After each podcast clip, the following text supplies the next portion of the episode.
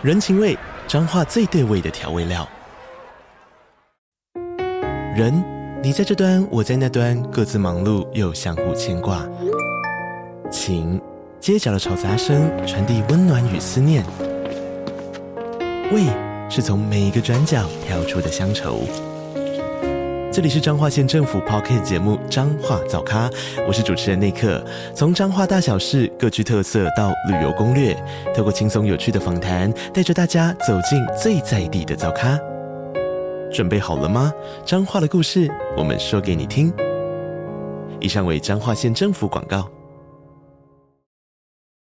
我就性子比较急耶，我就觉得干嘛一个特效要打下去，赶快把它打下来就算了。对啊，但是会有政治阻力啦，就是说。因为明年要总统大选嘛，对啦，所以对啦，所以所以他们铁定就是你要在总统大选前，呃，要让失业率大爆炸的话，嗯，通膨最大的问题一直都是政治啦，而不是经济，因为我们都知道，就是把经济打爆，通膨一定爆嘛。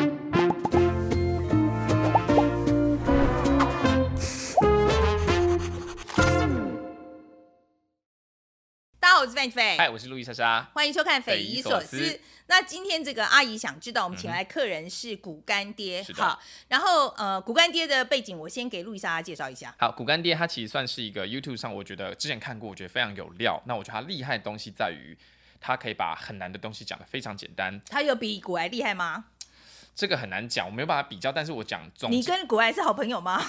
我没有看过股癌，但是我意思是不要一直挖洞给我跳。但总言之，就是我看到这个频道，然后我觉得他讲的东西非常的令人惊艳，因为他把 FMOC 包含 Powell 他们，然后这些利率的东西非常难的东西讲得非常简单，于是我就觉得要推荐给范姐。其实股干爹之前是在香港他在做总经的分析师，也就是这些避险基金啊的分析师，或是选择权的交易员，也就是说他有一个非常。总经的一个背景，我就觉得用它来由它来讲这种经济故事会特别的好。对，然后呢，反正我们就请了股干爹来嘛，哈、嗯。那我主要的问题，其实最重要一个就是，我说实在，我在看美国的的财经新闻的时候，嗯，我觉得我最近最大的疑问就是说。美国一直在说他们打通膨有成就了，所以那个通膨现在已经有比较冷却了。嗯、可是另外一方面，我们又看到失业率数字，它还是五十多年来新低。这个事情非常奇怪，因为一、嗯、一般来讲，一打通膨的时候，你失业率一定会上升的，你经济才会冷却嘛。嗯那为什么会有这么奇怪的情况发生？我就想，市场都吓到了。对，所以我就希望说有一个专家来能来跟我们解释一下为什么会发生这个事情。那这是第一个。那第二个我比较大的问题就是，中国现在马上就要从呃，就是 post pandemic，就是在疫情之后经济复苏了啊。对。然后我也想要知道说，中国这一次经济复苏它会有多强劲？然后真的是不是会回到疫情前的状况呢？啊，我们大家要做什么准备？准备这样那好，那路易莎莎你嘞？我有几个问题。第一个问题是，啊，范姐担心美国的东西，我比较担心台湾的东西，毕竟我是台湾人。但总而言之，你讲这是什么话？好像说我不像不担心台湾这样子，我觉得你抹黑我。没有啦，就是我要想要从一个观众角度，就是当然我们会讲到美国，你好像讲到说我们台湾人就不关心美国一样。不是，我是说我们在看美国的东西，大家可能最终还是会问一个问题，就是美国经济好跟坏到底对台湾有什么关系？那我们都知道说美国的市场它是一个终端的消费型市场，而这个市场台湾很多东西都是出口到美国去，包含我们出口给中国大陆的东西都是转出口到美国去。那美国的经济好与坏，就是对我们的经济产生很大的影响。那我想要知道股干爹怎么看？啊，你意思就是说，想要看看，就是说美国的经济发生什么样变化的时候，对我们台湾的影响。对，因为大家一之前在说一二季去库存，那如果经济好转的话，三四季台湾的经济又有机会往上结束一个经济循环，这是一件第一件事情。那第二件事情，我想知道，美国升息已经升了十八码，台湾央行其实升不到六分之一。这样的利差扩大会不会导致资金都跑去美国？那其实台股会崩盘这件事情，我想大家也会蛮担心的。OK，好了，最后一件事情哦，还有一件，OK，好，最后一件事情是，嗯，大家知道，二零二零年到二零二一年，这个是一个 QE 的时代，就是闭着眼睛无脑多就可以买。那二零二二年，我们去年看到很明显的一个修正。二零二三年，大家说美国经济好像要衰退了，可是目前为止，大家都不太确定到底什么时候会来。我们只知道景气循环在末期。那我想知道股干爹怎么看，还有我们投资的心态，大概用什么样心态去看待这个市场？OK，好了，那我们来看看股干爹怎么说的。来，股干爹跟我们的观众打个招呼。哎，大家好，我是尚，谢谢谢谢范姐。对了，我觉得我还是叫你尚就好了，因为这个年纪叫你干爹怪怪的，太，太沉重了。好了，我想哦，讲到这个经济哈，很多人讲到，就是说二零二三年，很多人就在说美国的经济会衰退。好，那这件事情跟这个。升息的有没有关系？有有，因为因为去年为了打击通膨嘛，所以从零 percent 把联邦基金利率升到四点五 percent，这是在短期间内升息升的非常快的一个速度。那通膨会出现，就表示经济过热，升息的目的就是要让经济降温嘛。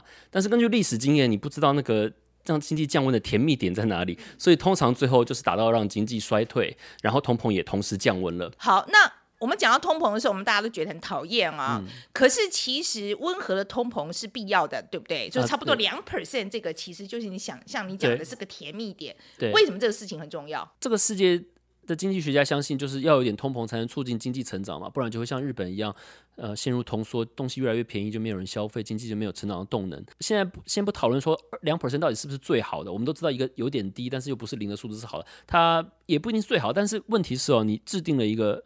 目标你就是要达到，不然、啊、我懂你意思，就就是说，我现在就是你有个标准这样子，所以大家超过了的时候就要小心，然后没有到的时候也要小心这样子。对，我们就是要达到。我们现在制定了一个目标，这个在经济学上是不是最好的目标，我们不知道，但是这是国际通用的标准。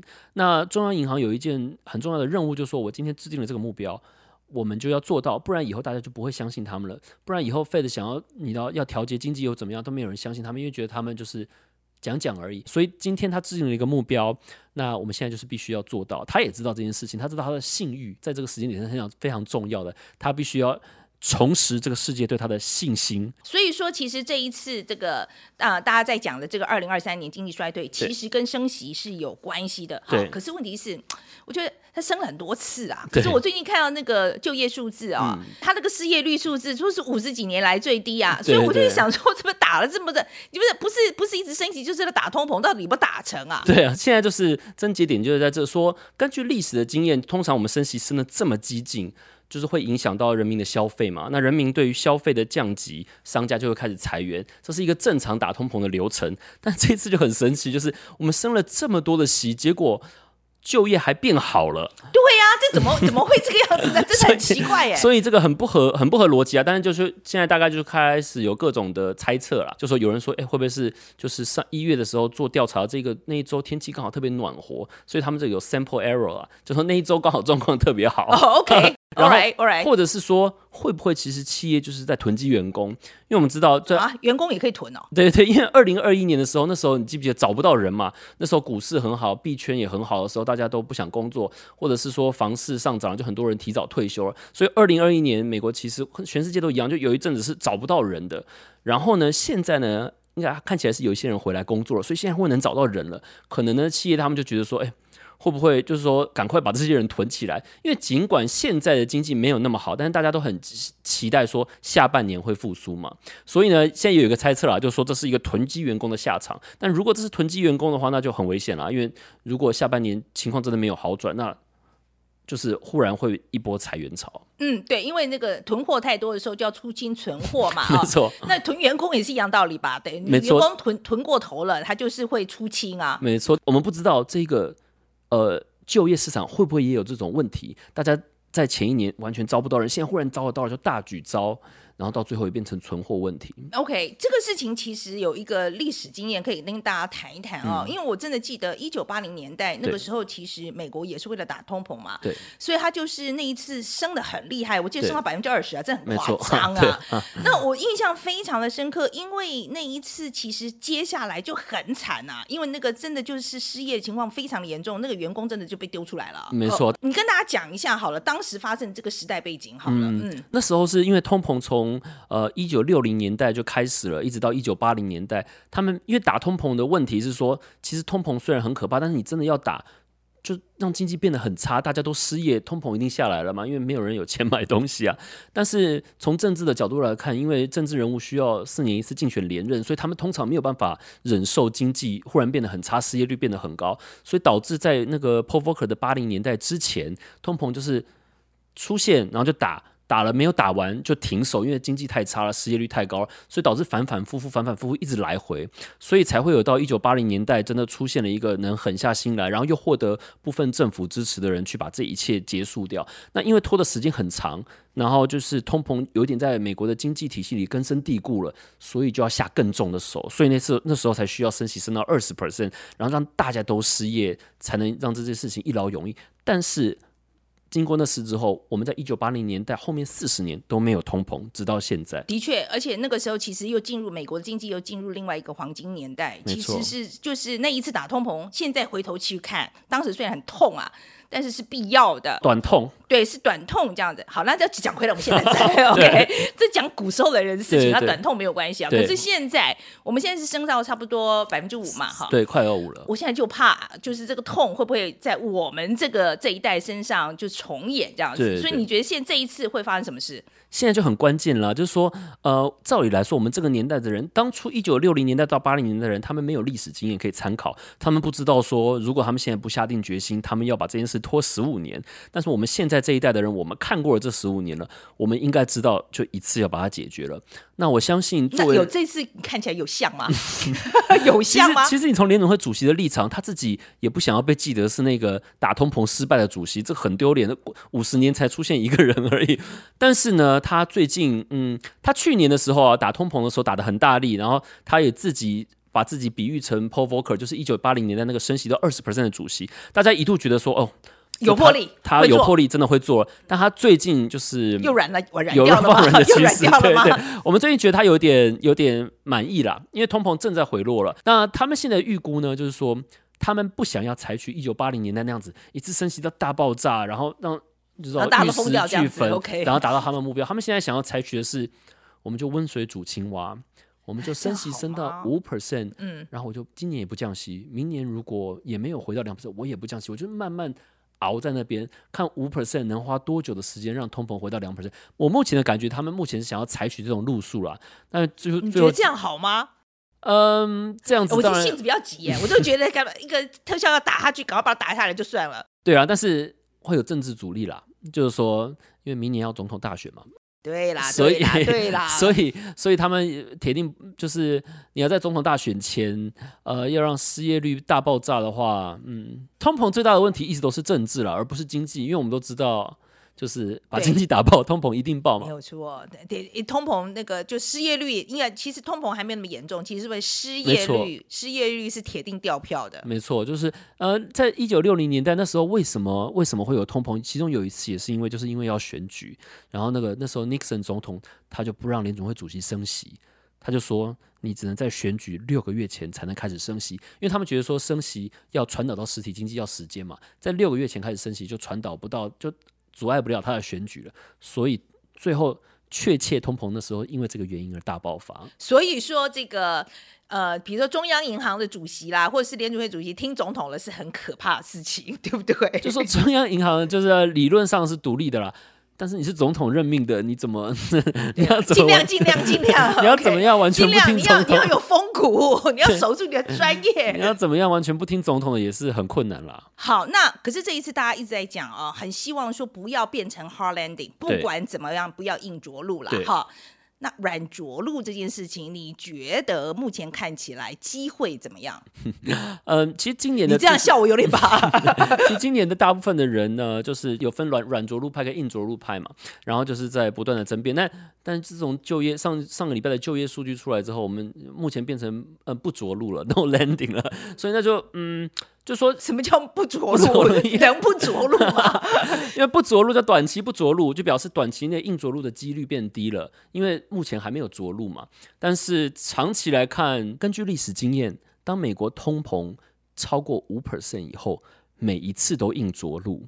如果这一次我们能 manage 发生软着陆，就是我们能成功把通膨打下去，但是美国经济又没有陷入的衰退的话，那就是第二次世界大战以后的第一次。所以，嗯，其实没有人能有把握这件事情能发生啦。但是，身为联总会的官员或者政府，他们铁定会告诉你说，他们觉得有这个空间，软着陆的空间。但是，根据历史经验，就是说，因为软着陆的问题就是说，如果你经济没有呃确切的放缓，没有变得很差的话，那通膨就是可能会反弹啊，可能会复发，你就没有办法一次把它解决。通常硬着陆，相信硬着陆人就是相信历史经验嘛，就说经济如果没有呃有意义的放缓，通膨就不可能回到两 percent，因为六 percent 我们现在六 percent 多，那回到两 percent 其实很远啊。那要让要怎么样让通膨回到两 percent，其实我是觉得根据历史经验没有想象中那么容易，而且通常。通常啦，通膨要回落，失业率一定要上。然后历史经验是，通膨要回落，失业率就通常都会上个零点五 percent 左右。那失业率上零点五 percent 左右，通常就是会发生衰退了。老实说。你现我现在听你讲的时候，我都有一点，就是好像我在听经济学家们讲的时候，我常常会心中有疑问，因为你刚刚一直讲历史经验如何如何，可是你又讲说这是一个我们从来没有面对过的现象，所以这个历史经验到底能不能听啊？你自己参不参考？我自己是相信，呃，会硬着陆啦，只是这个时间就很不确定，因为我们在经济扩张的最后的尾端嘛，最后的尾端永远都是最不明确的，因为你不知道说你升息到哪一个点，到哪一个时间在。这个美国整个经济这么复杂的经济里面，哪一个东西会 break？回头看到两千年的时候是网络公司的估值，两千零八年是呃房市跟金融体系，这一次不会是金融体系的啦，因为因为在两千零八年以后，金融体系的监管现在很严格，所以他们没有容易不容易出包，但是我们就是不知道说。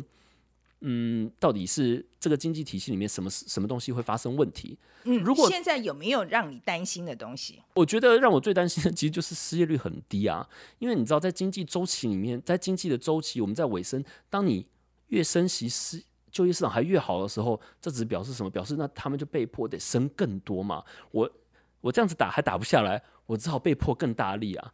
那当你要打得越大力的时候，最后发生的。可能发生的不好的事情就越有机会啊。嗯，其实我觉得这个事情就是说，就当你没有办法解释的时候，这个事情就其实蛮蛮可能或是背后的原因蛮严重的。对，其实可是大家现在就是搞不清楚为什么这样，找不到对症下药这样子。甚至有一部分人觉得说，哎，很好啊，就说我们我们把通膨通膨从九 percent 掉到六 percent，但是就业市场还没有变差。但是你从一个呃从一个经济学的角度来看，这个状态很难持久啊！怎么可能说经济越来越好，物价还能一直回落呢？对，不合理的嘛，就是不合理，这这不合理的，这是一个短暂很冲突的状态。但我们现在在这个时间点，我们看这个状态会觉得啊很好，但是呃，但是看比较远的人就会担心说这个状态是不不稳定的，那可能会引发更大的问题。好，那我们现在回回过头来谈谈台湾好了啦哈、嗯，那。我觉得你你你会不会担心我们台湾在这个高利率的时候会产生冲击？因为我其实我们之前做过一个新闻，在讲那个日本，嗯、日本还蛮严重的，因为他那个资金都被美国吸走了之后，其实他跟日本本国的这个利差很严重啊。对，我们台湾，我我看我们这个央行好像。跟这个美国的利率这个距离也很大，那会不会大家都觉得、嗯、啊，那我就去投美金就好啦，然后我就不要投在这个台湾的市场，嗯、会不会发生这种状况？当然，每一个国家利差都会有影响，但是呃，就是。大跟小的问题，因为台湾，因为外资买台湾的资产，主要还是买股票啦，主要还是买这个半导体产业。台湾的债券市场比较不发达，通常这种利差扩大会导致资本强力外流的国家，他们债券市场都很发达。比如说日本就是日本就是对，对啊，比如或者是比如说南非啊，或者什么这些阿根廷啊这种新兴市场，当你因为他们本身是高利率，但是也高通膨，他们货币也不稳定，所以他们很需要那个利差去吸引外来的资本。但是因为台湾嗯比较没有人在买债券市场了，所以台湾呃影响外资最大的其实还是股票。当然利差还是有，利差主要就是影响本国人，这个叫做 domestic outflow，就是说本国人像你可能原本是存台币，但忽然发现现在美金定存可以有三四 percent，你可能会换一部分去美金。但是本国人这部分呃没有像像外资那些。大的基金的债券基金的钱那么多啦，所以这是一个因素。但更重要一个因素，台湾台币通常还是看半导体、半导体产业的，因为半导体产业好坏有。我以为我们的央行是跟着美金，就是 tag 有一点 tag 美金。我们是根据美金，我们我们的央行根据美金、跟韩元、跟人民币来管理台币的区间。因为所谓的台币贵跟便宜，其实你是跟你的出口竞争者比。那我们的出口竞争者就是中国跟韩国嘛，最主要的。我觉得台湾还是半导体，半导体呃产业对于台币的影响最大了。因为半，你知道，当半导体产业强的时候，第一，那个外资会进来买台股嘛，台买台积电嘛。然后第二就是这些半导体公司他们会收到很多美金，他们卖东西，我们出口会很好嘛，啊、对不对？当他们出口很好，外汇存底。对，没错，他们收到这么多美金，他们回来就会。把它换回台币嘛，所以台币就会强，台币会在两个地方都变强。第一个出口很好，第二个就是 inflow，就是股市的 inflow。所以，我们半导体产业好，其实我们其实不用太担心。你的意思是这样？对，对，对。好，那可是问题是，我觉得我们最大的出口市场其之一其实是美国嘛，哈。呃，美国如果经济衰退的话，对我们也不好吧？对对，所以现在最大的症结就是什么？台湾现在很多的厂商他们都觉得说今年。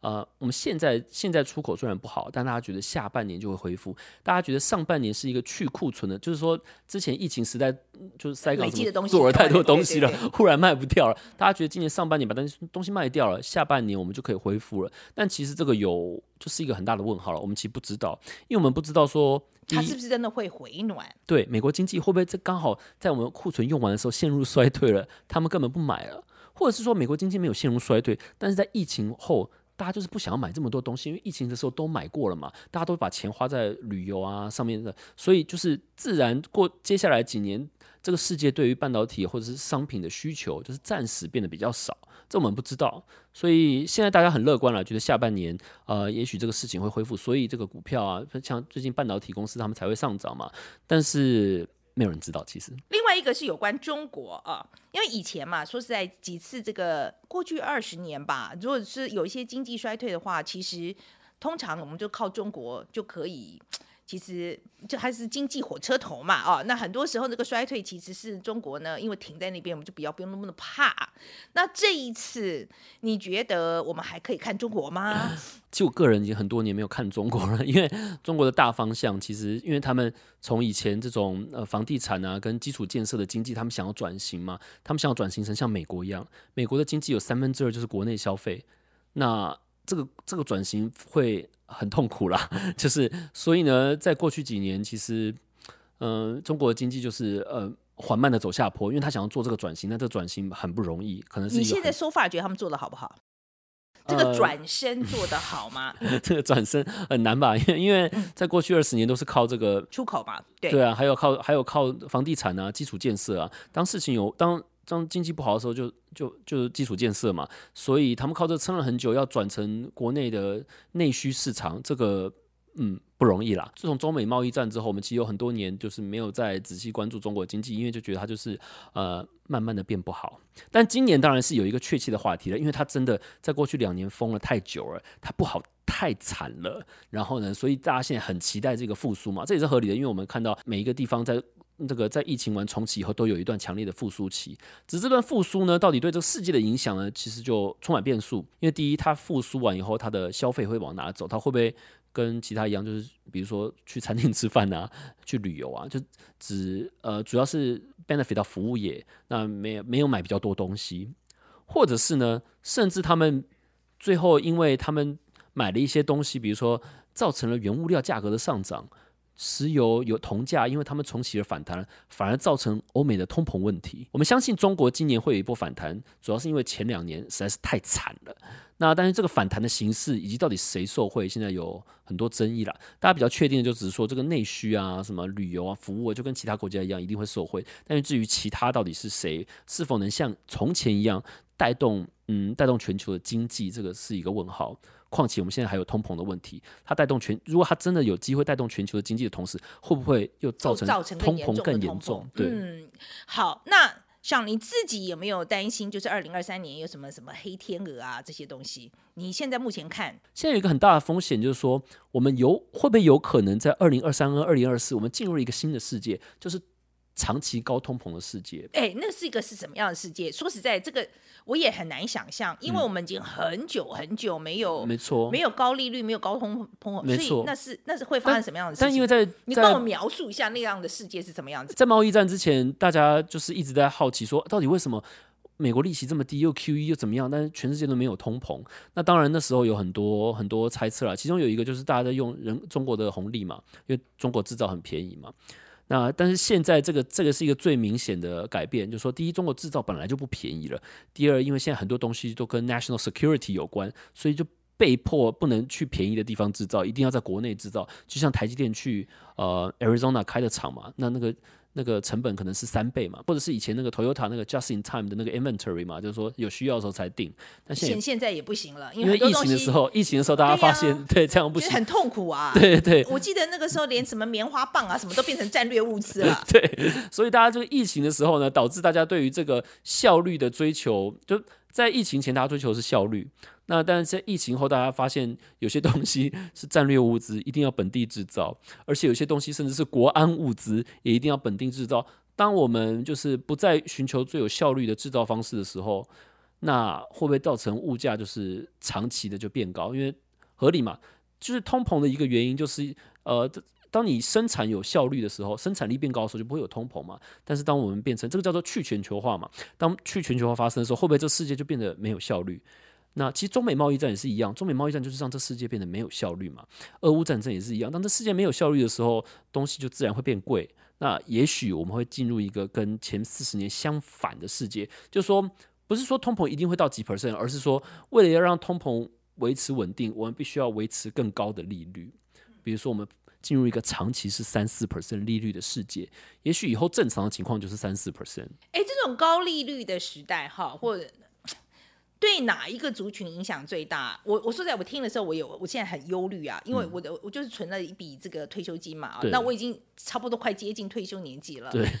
是东西一直变贵这件事情让我很不舒服啊！我就觉得我钱越来越薄，嗯、所以你觉得就是这个高利率、高通膨时代影响最深的是哪一个族群？我们看到在过去二十年长期低利率跟 QE 的时候，其实最好的投资机会就是成长股嘛，因为因为反正利率是零，他们以前都说就是 TINA 嘛，There's no alternative，反正利率是零，没有人想要把钱放在现金里，那大家又愿意去追求这些。很有未好未来美好前景，现在还不赚钱，甚至没有营收的公司，反正风险很低。现在的最大的问题就是说，如果我们现在变成一个长期高利率、高通膨的时代的话，那我们的投资思维可能会改变。成长股也许就是没有像上一个二十年那么值得追逐，反倒是那种比较呃估值够便宜的，他们会看什么本益比啊、本净比啊，说什么石油公司啊或什么东西那种，然后又会产生 cash flow 的那种东西，反而会比较受到。比较受到资本的追逐，嗯、我们其实这一代的人其实没有看过这件事情。我们都是回溯历史，知道历史在那一段时间以后，钱比较愿意往那种地方去，也合理啦，对不对？因为因为现在现在利率已经四点五 percent 了嘛，所以你去投资一个美国的货币基金，其实你可以获得四点五 percent 的，其实也不错啦。其实很没有什么，对，就说对啊，你可以获得四点五 percent 的基金，那你很稳啊，而且这个是很稳啊，这个这个是风险比较低的投资嘛。对啊，你就比较没有那么强的 incentive 去追逐那些。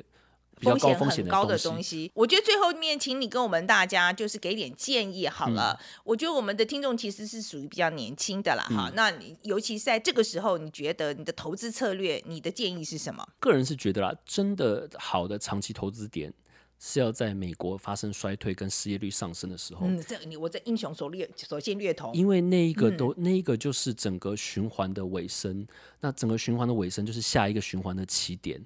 那其实我个人是一直在等这件事情，因为到那个时候你就知道就没有什么好担心的了，因为这个就是真。现在今年的麻烦点哦，就是你知道他一直不陷入那个状态，那我们很怕说什么，我们被现在一个就业市场好像看起来还不错状况骗进去了，结果真的尾声还没有到。但是当失业率真的上升了，然后通膨也没了，就是经济状况真的变差，我们知道那个就算是我们没有进在最尾的地方，也是在尾声的附近了啦。现在的情况很可怕，就是说失业率在 五十年最低，你很难相信说这个一个经济循环的尾声会结束在。五十年最低的失业率上，这是现在我觉得今年投资最大的困难点。我其实跟上一样啊，我也是，我觉得但这个股市一直下跌的时候，大家都很担心啊。其实，可是我都很兴奋，因为表示 我可以，我终于可以进场了。没错。OK，好，今天非常谢谢上啊，来跟我们大家聊聊这个呃这个经济的情况啊。那大家如果有兴趣的话，来跟大家介绍一下这个上，如果要看你的文章，去哪里看？呃，我有个那个 YouTube 频道叫做股干爹啊，欢迎大家来那个。按赞、订阅、分享。嗯，大家如果觉得这个 股干爹啊，今天对你的建议有帮助的话，大家去看一下，叫做股干爹，对不对？对对对，是股票的股哦。对，股票 让股票那个当作为你的干爹啦，就不用去找别的干爹，让股票当就可以了。OK，来，路易莎莎，我们来讲一下我们最重要的 take away 好。好啊，好，那我呃，你先讲好了。好，我先讲。嗯、OK，我觉得我今天最大的收获是。真的是二零二三年，真的是一个非常颠簸，而且没有人知道的一个，没有人知道到底会有什么状况的一年。也就是说，以前我们现在在讲说，大家之前在讨论是二零二三年会 hard landing，也就是经要打通膨，经济一定要衰退。但现在看起来就业市场这么强劲，大家开始讨论 soft landing，也就是经济在没有衰退的情况之下，通膨打下来。可惜我现在市场这么乐观，开讲 no landing，那其实我觉得这真的太乐观了。我今天听完股干爹的说法，我觉得我比较同意他的说法是，他既有历史的判断，跟他在懂经知识，这跟我学习的东西倒比较相近。而我觉得重点是这样，在这段时间我们不要太惊慌，那也不要太盲目的去追逐，说哦真的可能 no landing，我们赶快把钱投进去，因为真的根据常理而言，现在在景气末端会有一个修正。等到这个修正出现的时候，才是我们投资的好时间。你不要说现在就把钱投进去，就到时候真的那个时机出现的时候，你已经没钱了，这是错过下一个十年经济循环这样的一个非常可惜的的的策略。OK，好，那我自己最重要的 take away 啊，是第一个就是美国打通膨这件事情，呃。本来以为好像打赢了，这事情好像其实是没完，嗯、应该是说，哎，大家还要再看看啊，嗯、因为其实这个事情，这个故事其实好像还没讲完这样子，所以打通膨这个事情现在并没有就已经到达一个据点了。嗯，好，这是第一件事。然后第二件事是对我这个就是已经届龄退休的人来讲啊，我其实本来很担心啊，这个高通膨、高利率把我这个存的退休金都吃吃的变了越来越薄。嗯、可是我今天听骨干爹讲以后，我心头比较定，因为。其实说实在的，那高利率时代有高利率时代的投资策略嘛？对，就成长股跟对，然后对，没错，然后你就跟着调整你的投资策略就好了。好、嗯，所以我觉得也不用太慌张。而且它提供了我们一个对于那个新的世界，我们从来没有看过世界一个想象。你这样说真的遇到，你也会觉得心情比较安定。对，然后定再来就是说利差这件事情哈，嗯、就其实我之前其实真的蛮担心哦，就是这个美元一直涨啊，然后跟我们台湾的这个利差会越拉越大，然后我们台湾的资金。全部都被掏光了，外资都跑掉。对，那现在听他讲，我觉得好像他也不用，我们也不用担心利差这件事情，因为其实对，其实比较重要的是半导体。那我们半导体产业如果撑住的话，其实基本上不会有太大的问题。嗯、好，这是我比较重要的 take away。最后，最后呢，呃，我是觉得他对于中国经济的分析那一段，我觉得也讲的蛮好的。嗯，哦、呃，的确是，我觉得大家在想这么大一个经济体，它在这个转身的时候，它从出出口要转成这个。呃，内循环其实没有那么容易耶，嗯、所以说中国自己也有自己的功课要做了。是的，嗯，好，那今天我们就讲到这里啊，所以欢迎大家来跟我们留言，谈谈你对于骨干爹的看法哈。然后呢，记得啊，就是如果喜欢的话，要怎么样？按赞、订阅、分享都内。抖内还我们好像对了，抖内这件事情跟大家解释一下好了。嗯、我们因为那个账户的问题一直没有办法解决，在流量暴增的时候，对对对，我们我们就是那个反正那个后台设定的关系，所以现在可能还没有办法抖内。等等解决了，我们一定会马上来告诉大家。请大家先把钱存好，谢谢大家，谢谢大家。